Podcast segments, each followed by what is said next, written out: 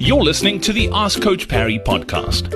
If you'd like to join thousands of other runners from around the world who are getting direct access to Coach Parry, his science backed training plans that work, and a community of runners to motivate you and hold you accountable, then head over to coachparry.com forward slash ask.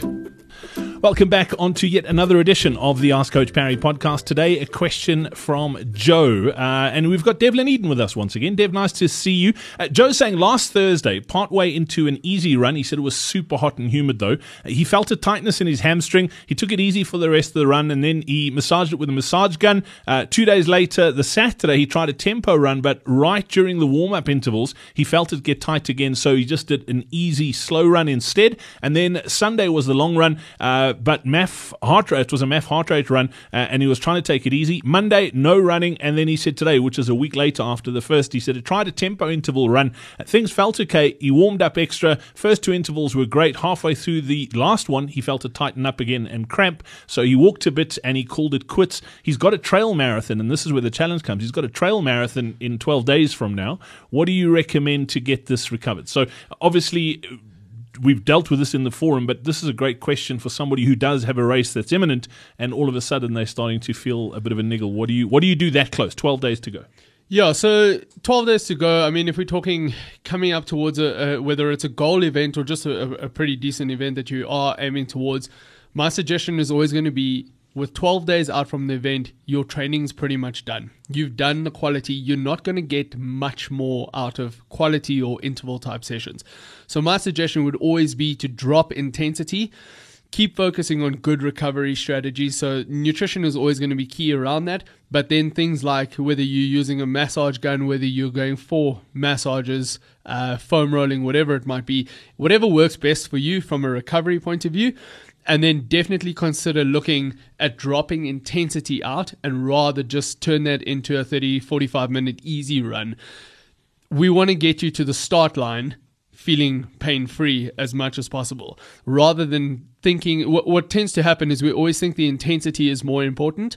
So we think we need to cram intensity right up until race day. The problem is that's where we're at more risk of causing more damage and further injury. So cut all intensity out with those 12 days to go and rather just do the easy runs really focusing on our recovery not necessarily neglecting the strength aspect of it. And hopefully come race day we are ready and feeling all right to be able to to give it everything. And Dev, people panic too. I mean, 12 days out, there's not you can't get too much fitter 12 days out from a race, but you're not going to lose much fitness either. So even worst case scenario, if you don't do anything, if you're forced to stop running, you're not going to lose much fitness. The work is essentially done 12 days out. 100%. And and that's exactly and that's why I say I'd always go back to the easier runs even if it means we cut some of that duration out as well so they're shorter, easier runs.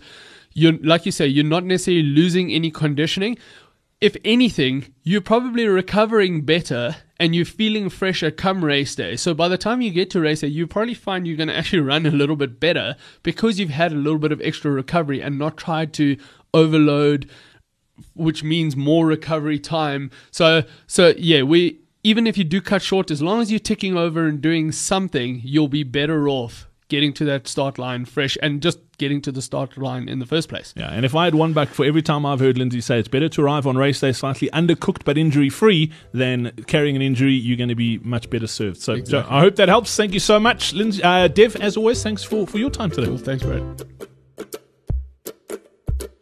It's Brad here. Before I go, if you're coming back from an injury or if you're just starting out running and are looking for a sensible training plan to get you on track, then our MAF training plans are exactly what you need. You can get access to them as well as our team of expert coaches in the Coach Parry Training Club right now. To join the club, simply head over to coachparry.com forward slash club or click the link in your podcast player now.